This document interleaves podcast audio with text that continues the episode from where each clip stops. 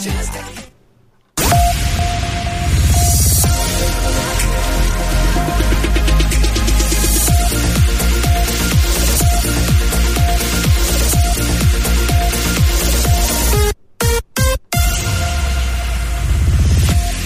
Bon dia, és dilluns, és 24 d'abril. En primer lloc, demanem disculpes perquè hem tingut algun problema d'emissió. Deu ser aquesta ressaca de Sant Jordi aquest dia que tan bé va anar, gràcies a la climatologia que ens va respectar a tots, amb molta afluència de públic tant dissabte com diumenge, perquè al final va ser un Sant Jordi llarg. Uh, els nostres companys de Ràdio Capital van estar a Calonja, al poble de Llibres també hi va haver molt de moviment a Palafrugell i a d'altres punts de tot el Baix Empordà. Us explicarem en aquest informatiu que mm, en comptes d'una hora durarà tres quarts d'hora per aquests problemes que, que comentàvem, però us farem un recull de totes les notícies més rellevants que ens va deixar el dia d'ahir al, al Baix Empordà. Nosaltres comencem ara saludant el nostre company del temps, Albert Aparicio. Albert, molt bon dia. Bon dia. Amb quin temps comença la darrera setmana d'abril al Baix Empordà? Darrers dies del mes d'abril amb un inici de setmana amb variabilitat primaveral al cel. Tindrem estones de sol i també de cel més tapat. Al matí, núvols baixos i mitjos i entre migdia i tarda creixement de nuvolades, en general sense precipitació, o com a molt pot arribar algun ruixat local. Pel que fa a temperatura, el termòmetre es mourà entre 7 graus de mínima i els 22 de màxima. A destacar aquesta setmana entre dijous i dissabte que la temperatura serà notablement més elevada amb calor. Supermatí, de dilluns a divendres de 8 a 9.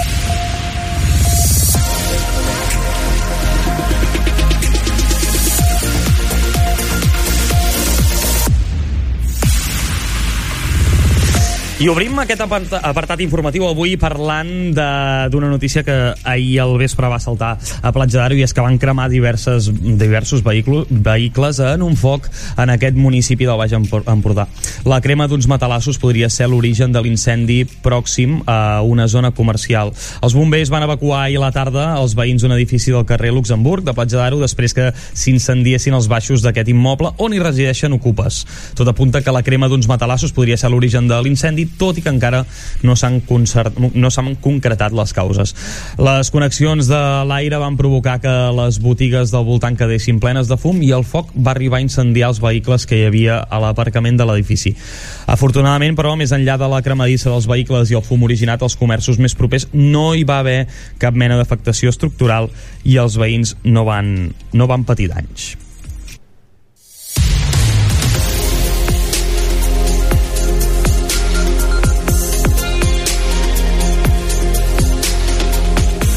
I ara sí, parlem del Sant Jordi, anirem a fer un recull de tot el que va passar en el dia d'ahir i també el dissabte 22. El Baix Empordà va celebrar una gran jornada de Sant Jordi amb una gran venda de roses i llibres. A Calonja, per exemple, l'afluència de persones amb roses i llibres va denotar l'èxit del poble de llibres. En municipis com Torroella i l'Estartit, la Bisbal d'Empordà o Sant Feliu de Guíxols, els visitants van poder gaudir també del Sant Jordi. Maria Alzina les vuit llibreries de Calonja van sortir al carrer per unir-se a floristes i associacions per celebrar Sant Jordi durant aquest cap de setmana. Una de les propietàries de la viatgeria, Cristina Vilà, explicava a Ràdio Capital que el temps ha acompanyat i la jornada de Sant Jordi ha estat molt bona pels llibreters. Una de les venedores de roses, la Maria Fort, ha explicat a Ràdio Capital que se li havien acabat les roses abans d'acabar la jornada del matí. Entre les activitats destacades que s'han celebrat aquest cap de setmana a Calonja han estat la jornada de portes obertes a l'Escola de Música La Moderna de Calonja i Sant Antoni, la inauguració a la Biblioteca Pere Canet del Mural de la Pilarín Vallès o la signatura de més de 30 autors durant la jornada prèvia a Sant Jordi. Però a Torroella també es va viure una gran jornada de Sant Jordi, oi? Aquest diumenge la plaça de la Vila es va omplir de roses i llibres. Els Premis Càlam de Sant Jordi, un dels més destacats, van premiar a Josep Santaner Torner en la modalitat de prosa, seguit de Joaquim Boigues. A la categoria de poesia, el primer premi el va guanyar Josep Melero i el va seguir Olga Valdelou. A dos quarts de sis es va fer una sessió de cine petit en playback del recet del grup Sergent Viu. A l'Estartit també van celebrar el Sant Jordi. La plaça de l'Església es va omplir de llibres, roses i entitats. A la mateixa plaça, entre les 10 i les 12, es va fer un taller de Sant Jordi organitzat per la Biblioteca Municipal Mar de Llibres. Finalment, a les 12 es va celebrar un vermut jazz concert amb Víctor Carrascosa Grup. Sant Jordi també ha omplert els, els carrers de Sant Feliu. Sant Feliu de Guíxols ha viscut un matí de llibres i roses espectacular amb un centre històric ple de gom a gom amb nombroses parades a la Rambla i a la placeta de Sant Joan. L'alt volum de persones s'ha notat des de primera hora coincidint també amb el mercat municipal de diumenge. Entre els autors que han signat exemplars dels seus llibres hi podem trobar noms com el de Pilar Francesc, Helena Corbellini o Castor Roldán.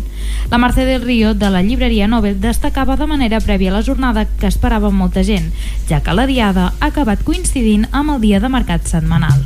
I com s'ha viscut la jornada a la Bisbal? Durant la jornada s'ha omplert el carrer ample de parades de llibres i roses. També ha estat una jornada especial per la llibreria de la Ciglantana, que ha celebrat el seu 18è aniversari. A part de la fira, s'han celebrat diverses activitats com el Ball del Dragolí amb els tambors xiquis, tallers o l'audició de sardanes amb la copla Rossinyolets a la plaça Jacint Verdaguer.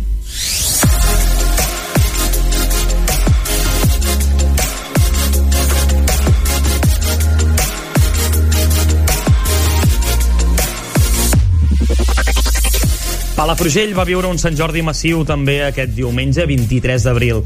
Milers de persones van passejar per l'eix format per la Fira de Llibres i Roses a Can Màrio i el mercat setmanal fins a la plaça Nova.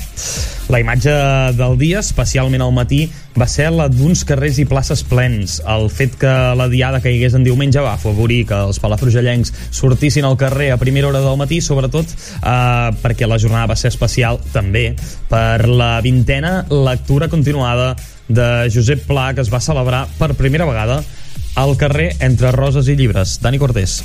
Llibreters i floristes fan una lectura eufòrica de les vendes de la Diada. Xavier Vidal és el propietari de la No Llegiu Mediterrània, que va obrir fa 21 dies. En declaracions al programa especial de Ràdio Palafrugell assegurava que estava impressionat per l'ambient que es vivia als carrers de la vila. I des d'Ofimont, que també venien llibres, també feien un balanç molt positiu. Impressionant. Sí. Jo estic al·lucinat. Sí? Però al·lucinat, al·lucinat, sí, sí. Però aquest matí era insòlid. Hi ha, hagut gent que diu, no, has de posar dues caixes perquè no es facin tantes cues. I dic, no, no, si a mi m'agrada que es facin cues. Com a mínim un cop l'any eh, eh, mires a la llibreria i dius, hòstia, no hi cap ni Déu aquí, tu. El temps ha acompanyat molt i, bueno, vulguis o no, el temps fa molt. El temps és primordial. Si ara que comença a fer aquest temps, es nota més, però sí que al migdia, mig matí... Està molt bé, està molt bé.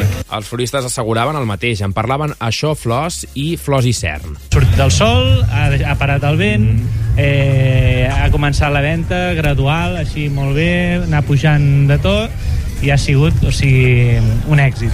Molt bé, molt bé. De joio, de vendre-ho tot, tinc anat a buscar més, totes aquestes són fresques d'ara perquè lo del matí va volar tot i molt bé. Això sí, els establiments coincidien que la primera jornada de la Fira de Llibres i Roses, la de dissabte, va ser més tranquil·la i amb menys vendes. Un any més, Palafrugell s'ha convertit en una de les poblacions de referència cultural en la Diada de Sant Jordi gràcies al seu acte central, amb la lectura continuada de l'obra literària de Josep Pla. Enguany, com a novetat, per primera vegada la lectura es va situar a la plaça de Can Màrio, una nova ubicació que coincidia amb l'espai de la Fira de Llibres i Flors. La lectura enguany celebrava 20 anys durant la lectura que està organitzada per l'àrea de cultura de l'Ajuntament de Palafrugell amb la col·laboració, entre altres, de la Fundació Josep Pla i va passar prop d'un centenar de persones i es va llegir el volum 7 de l'obra completa El meu país, que inclou el llibre originalment publicat l'any 1954 a Palafrugell amb el títol Peix fregit. Per participar a la lectura no era necessària la inscripció prèvia i les persones que volien participar-hi només s'havien d'apropar a la carpa instal·lada a la mateixa plaça i esperar el seu torn. A banda de la lectura, la Dida de Sant Jordi al municipi es va allargar, s'ha allargat durant uns quants dies. L'últim esdeveniment va ser ahir a les 8 del vespre al Teatre Municipal el concert Dones de Sal amb la companyia Neus Mar. També diumenge va haver-hi actuacions, la copla principal de la Bisbal a Plaça Nova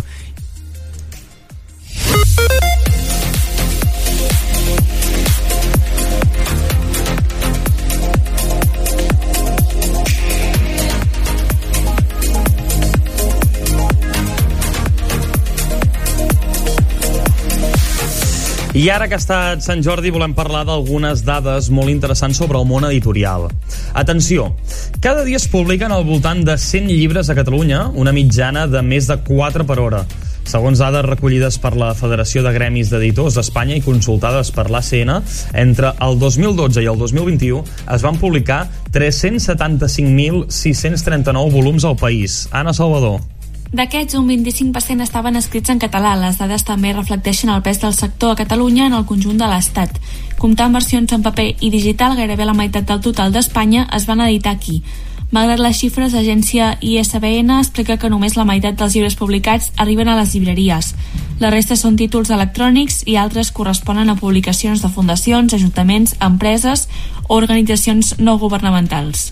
I pel que fa a les vendes, el pes de la indústria editorial catalana també queda palès tenint en compte que la facturació de venda de llibres al 2021 va arribar a 1.345 milions d'euros, un 52% del total d'Espanya.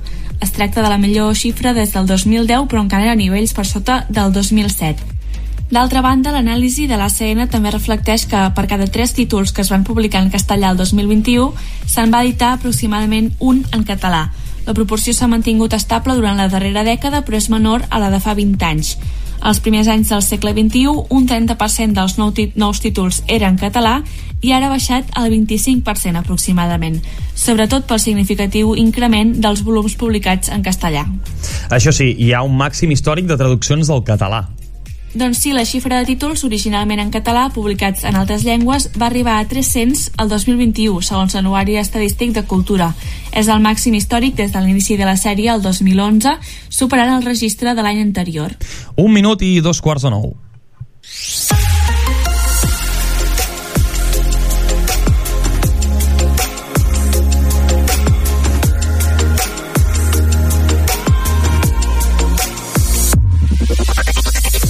Junts per Santa Cristina d'Aro presenta la seva candidatura per les municipals del maig. L'alcaldable Jaume Quintana ha presentat el seu equip i les línies de treball per als propers anys. A l'acte hi han participat el president del Consell Nacional de Junts, Josep Rull. Entre les línies de treball destaquen la seguretat ciutadana, l'habitatge i les inversions i serveis. Més detalls, Maria. Quintana ha destacat la necessitat de recuperar una seguretat ciutadana de qualitat amb una policia pròxima i dialogant en lloc del model actual centrat en multes i recaptació. Pel que fa a l'habitatge, ha remarcat la importància de garantir el dret a l'habitatge i ha proposat el desenvolupament del sector Ridaura per l'edificació d'un 35% d'habitatges protegits. També ha anunciat la seva intenció de descentralitzar els recursos de l'Ajuntament per atendre tots els barris i urbanitzacions de Santa Cristina d'Aro. El candidat ha explicat que compta amb un equip format per persones de tots els racons racons de Santa Cristina. A més, ha afegit que Santa Cristina d'Aro cal un nou impuls basat en tres eixos que engloben la societat, la joventut, l'experiència i la saviesa de la gent, units en un equip capaç, dinàmic i que farà tot el possible per solucionar els, pro els problemes de la gent. Així, volen promoure una política amable i dialogant centrada en les persones on tot es faci de manera més senzilla i propera, on s'afrontin els problemes amb decisió i solvència perquè no s'allarguin en el temps. I seguim en clau electoral. Eva Granados visita els candidats del PSC de Sant Feliu i Calonja i Sant Antoni. A la portaveu socialista al Senat ha intervingut en una xerrada sobre pensions a Sant Feliu i ha participat en l'acte de presentació de la candidatura de Calonja i Sant Antoni. Anna Salvador. La jornada de Granados de les comarques gironines s'ha iniciat amb la visita a la seu del PSC de Sant Feliu de Guíxols, on s'ha fet una xerrada oberta sobre pensions dins del cicle de diàlegs Parlem que organitza l'agrupació socialista local. A continuació s'ha desplaçat a Sant Antoni de Calonja per participar en la presentació de la candidatura socialista. L'alcaldable, Arturo Prades, ha explicat que presenta una llista integrada de, per, per perfils diversos, que és un mirall de les polítiques que el PSC vol desenvolupar en el proper mandat, diu. Prades ha definit els membres de la candidatura com persones compromeses, eficients i bones gestores en les seves tasques professionals i personals i ha agraït a Granados el seu suport, recordant que també va venir en la campanya de les anteriors municipals.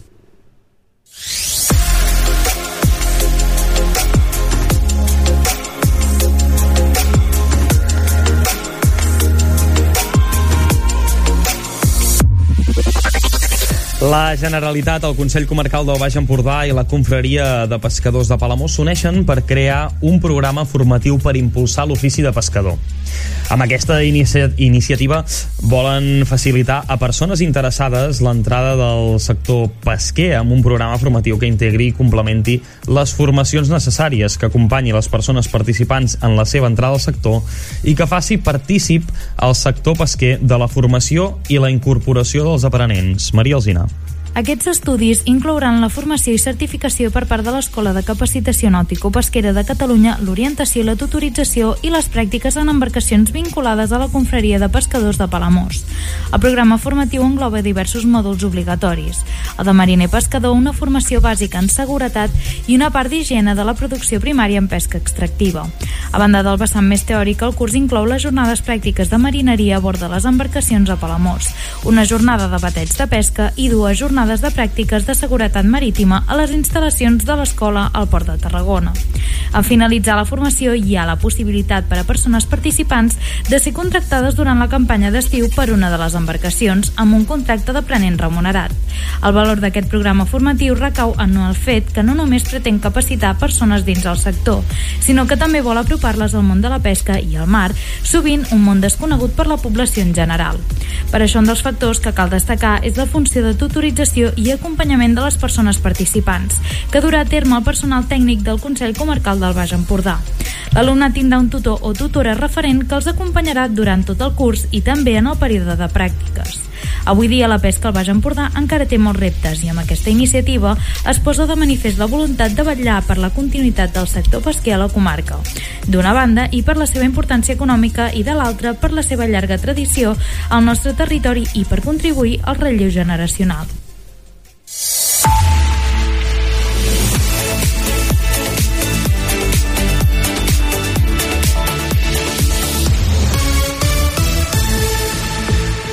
La cursa Costa Brava Stage Run va tancar la cinquena edició amb un 70% de corredors estrangers, un 35% de participació femenina i les inscripcions que van tancar-se al mes de novembre.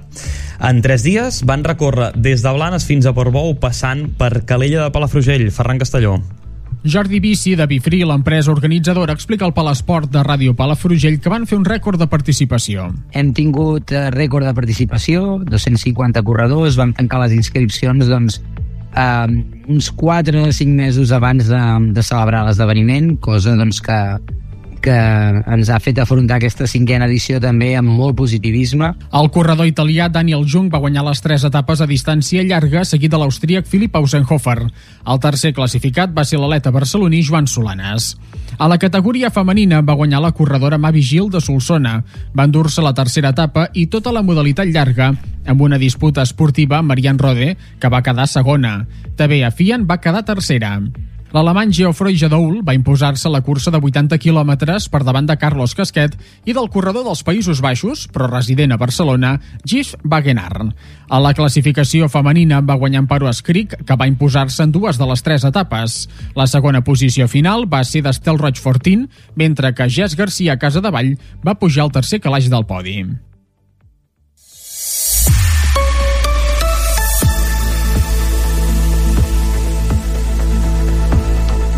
En Josep Torrent ens parla del seu llibre escrit amb Salvador Casas. Jo he trobat el manuscrit Voynich, una obra que s'ha endut el Premi Empordà de novel·la d'aquest any. Ens en dona més detalls Paula Brines.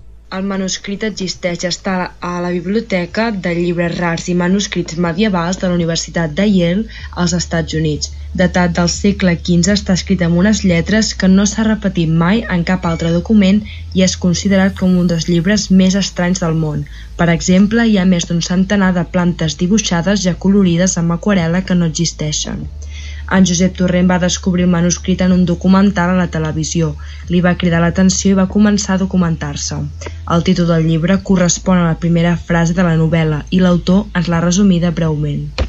La història és que la protagonista és una metgessa biòloga especialitzada en plantes que està investigant per trobar un possible remei amb un càncer hereditari de pàncreas que ha matat el seu avi, la seva mare i està matant el seu germà. I, bueno, i, i aquesta noia està obsessionada que si tingués l'original d'aquest manuscrit eh, podria avançar amb la seva recerca mèdica.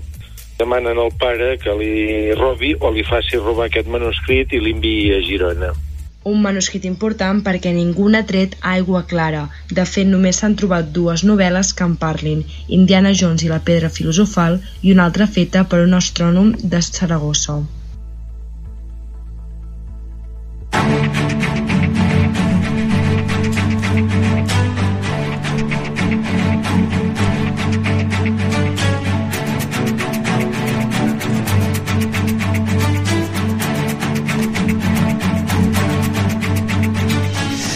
Amb l'arribada del bon temps, els boscos s'omplen de plantes i herbes que molts cops són útils i aptes per al consum.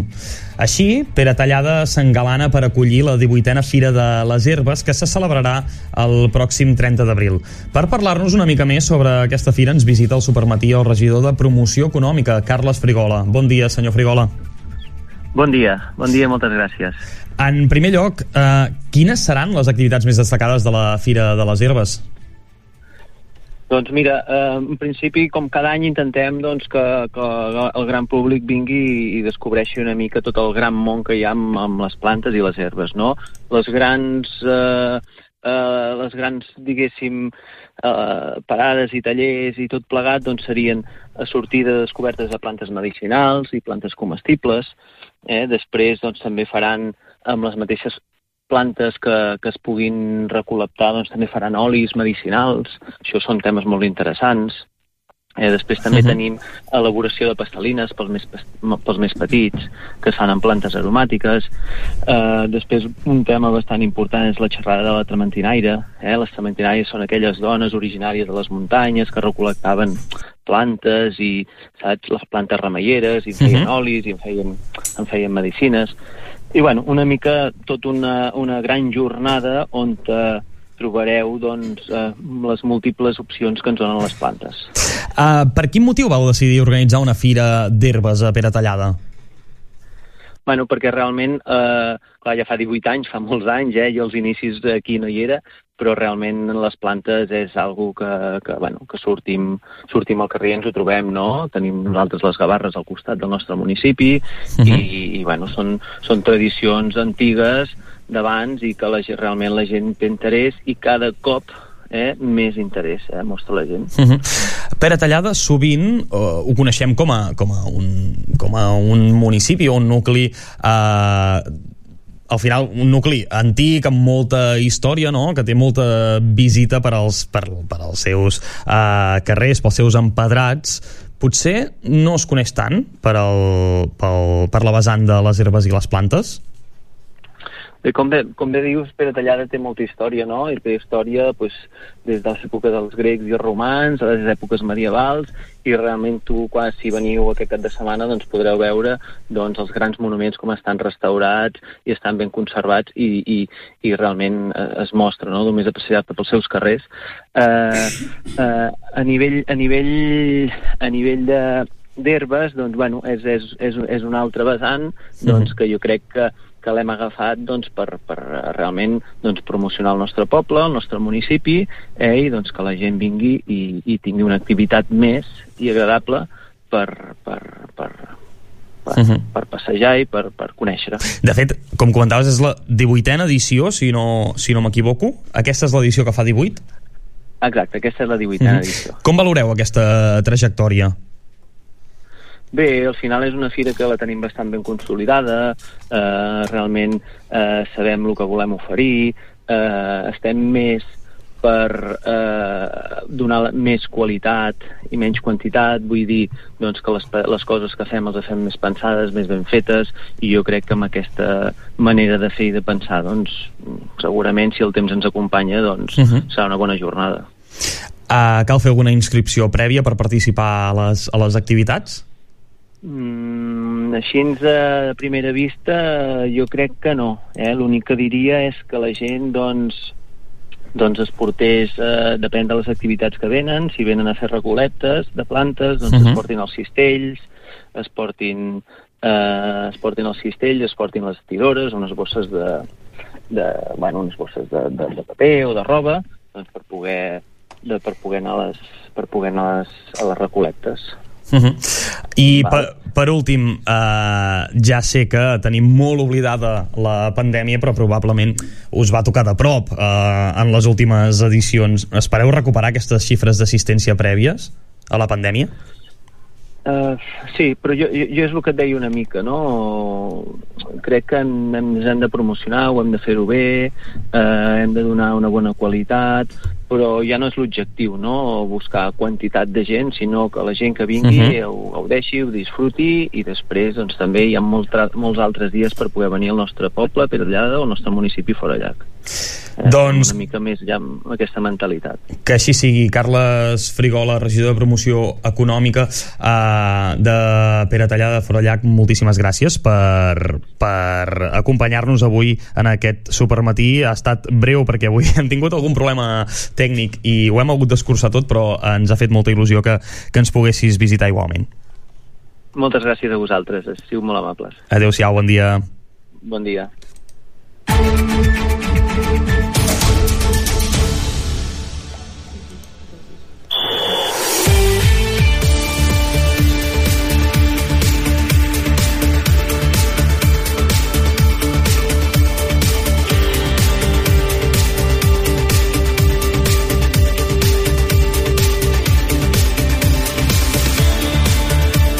En el repàs dels resultats dels equips de la comarca, amb ell anirem acabant ja la vessant informativa perquè tenim aquí ja uh, l'Edu i la Laia d'un Mos, un glob ben preparats per començar ja la secció. Uh, en aquest repàs dels equips de la comarca, com dèiem, aquest cap de setmana hi ha hagut una bona collita. Comencem parlant del bàsquet perquè el Bisbal Bàsquet va aconseguir l'objectiu que s'havia fixat. El pavelló vell de la Bisbal d'Empordà va ser un testimoni d'una històrica fita del seu equip de bàsquet. La gran temporada del Sol Gironès Bisbal va recollir dissabte a la tarda la seva recompensa en forma d'una brillant quarta posició final de la Lliga EVA. Sergi Villena. Calia guanyar aquest darrer partit a casa, que tanca la temporada, i els homes de Carles Rofes van dur a terme un partit sense fissures. El 86 a 72 final és prou eloqüent. Els bisbalencs no van donar cap opció al Martorell i d'aquesta manera van desfermar l'eufòria de l'afició a la capital del Baix Empordà. I també us parlem de la gran victòria del Club Hoquei Palafrugell. El corredor Mató va obtenir aquest dissabte un triomf molt necessari i que sumat a la derrota del Xum de Massanet capgira les posicions d'amb dos conjunts a la classificació. Els palafrugellencs van completar un enorme partit davant de l'Alcobendas per derrotar-lo per 5 gols a 1, Sergi és la seva millor classificació de la temporada, fruit d'un gran treball amb tres gols de Gerard Pujol, un d'Àlex Torres i un altre d'Osorio, els blanquinegres van fer la feina amb solvència. Per la seva banda, el Schumfrit Ravic va caure a la pista del líder. El Ribas Les Lagunes es va imposar a l'equip de Massanet per 5 gols a 3. Amb aquest resultat, el Palafrugell i el Xum empaten a 41 punts i es jugaran la tercera plaça en l'últim partit de la temporada de l'hoquei Lliga Plata Sud. El duel es disputarà a Massanet el proper 6 de maig. I ara sí que vam escoltant eh, el tall d'en Sergi amb el Palamós que se situa quart de primera catalana en una jornada festiva al municipal de Palamós coincidint amb la diada de Sant Jordi que el Degà va superar el Manlleu per dos gols a zero. La ratxa dels blau i grocs en les últimes jornades amb grans resultats els ha permès situar-se en la quarta posició. És la seva millor classificació de la temporada, fruit d'un gran treball des que Redondo es va fer càrrec de l'equip i a l'estadi Palamosí es va viure el triomf amb gran joia. La setmana que ve el Palamós rebrà el Parets en un nou partit a casa.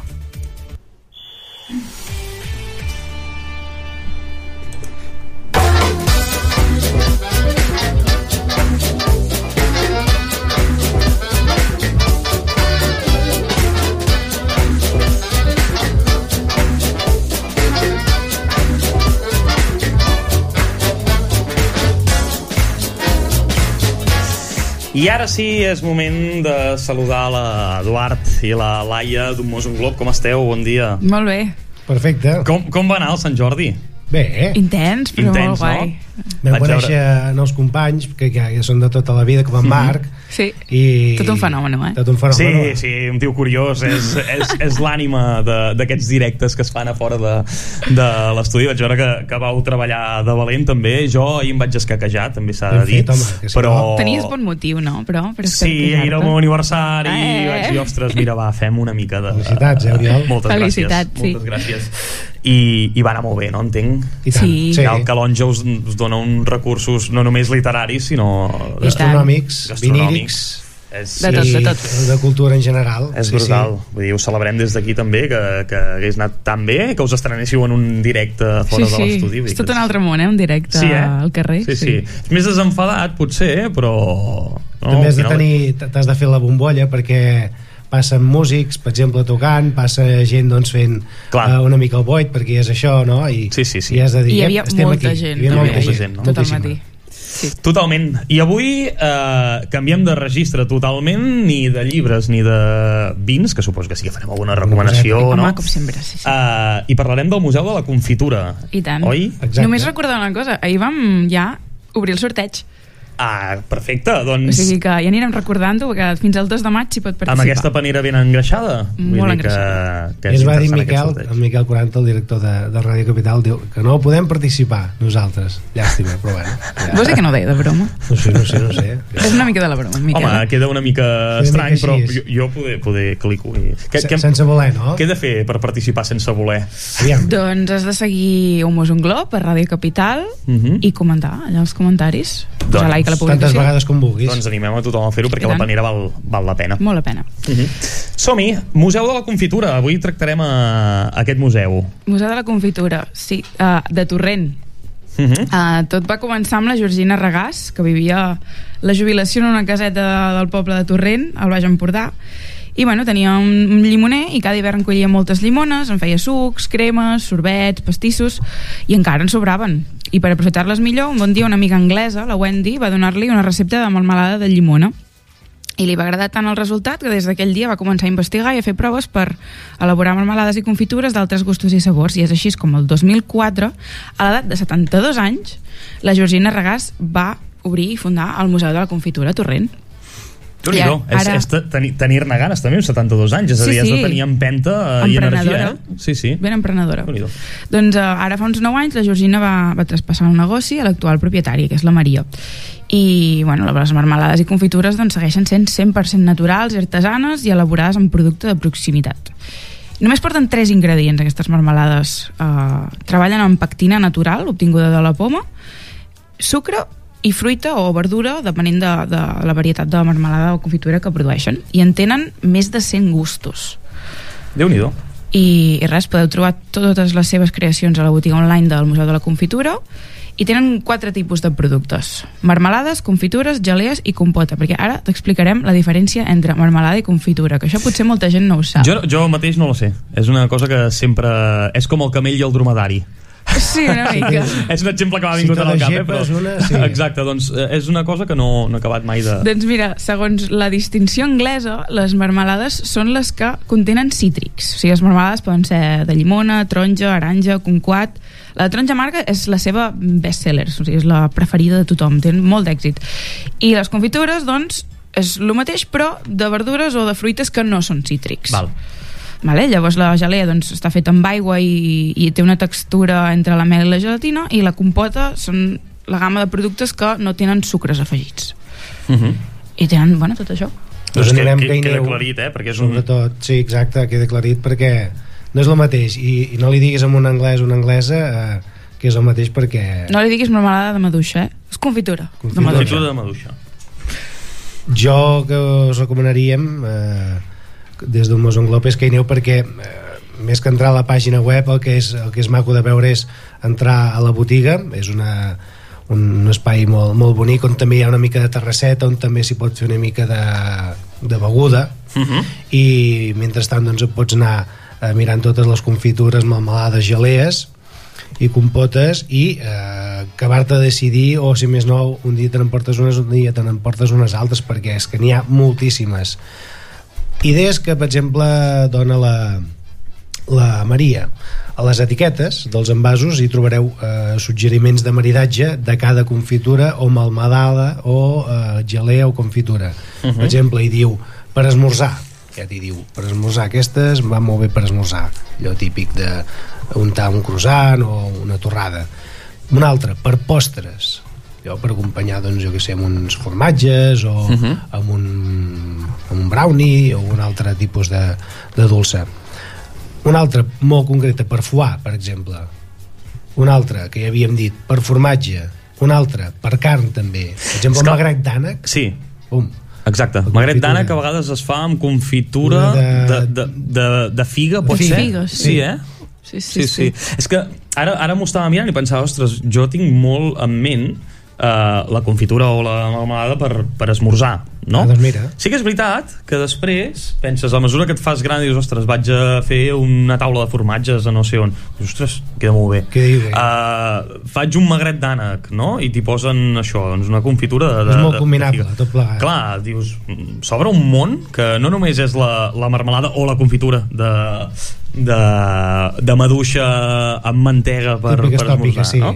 Hi ha moltes Sí, sí. opcions. Clar, estem moltes. parlant de més de 100 varietats, és a dir que val la pena anar-ho anar a tastar. Per exemple, I una tant. cosa que si vols quedar més que bé, eh, entre totes aquestes varietats i sabors i combinacions que tenen, eh, la que ens va dir la Maria ens va agradar moltíssim i la vam provar. Molt. Agafes eh, un got de, de un didal, que en diuen, o un xupito, uh Mhm. -huh. un xarrup, un got d'aquests, el poses al congelador, el treus i poses a la base, al fons, una cullerada generosa de gelea, Uh -huh. gelea de gin tònic que és una, una, una espècie de gelatina a sobre hi poses tres eh, escopinyes, barbarejos Sí? definitiva sal grossa, pebre molt un raig d'oli i si vols ja per acabar, acabar de flipar fort eh, una mica de pela de llima i això ho agafes tot amb una cullera de baix a dalt Cap i és un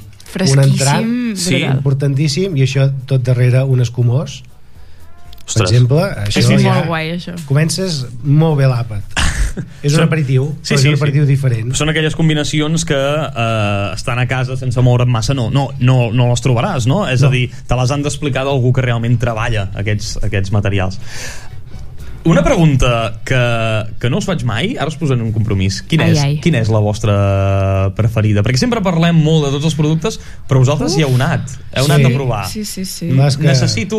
Va, necessito que em dieu quina... jo gelé potser et diria que evidentment doncs, la, de, la de gin tònic Mhm. i després també tenim en comú una que, que ho dèiem que donem fer que la confitura de maduixa de Sant Pol ens va va durar dos dies això, això Sí, sí, segur sí. A mi m'agrada molt, per exemple, també la, la de pera amb, amb canyella. Mm. Pera amb, cany amb canyella. Sí, formatges això pot quedar bé no?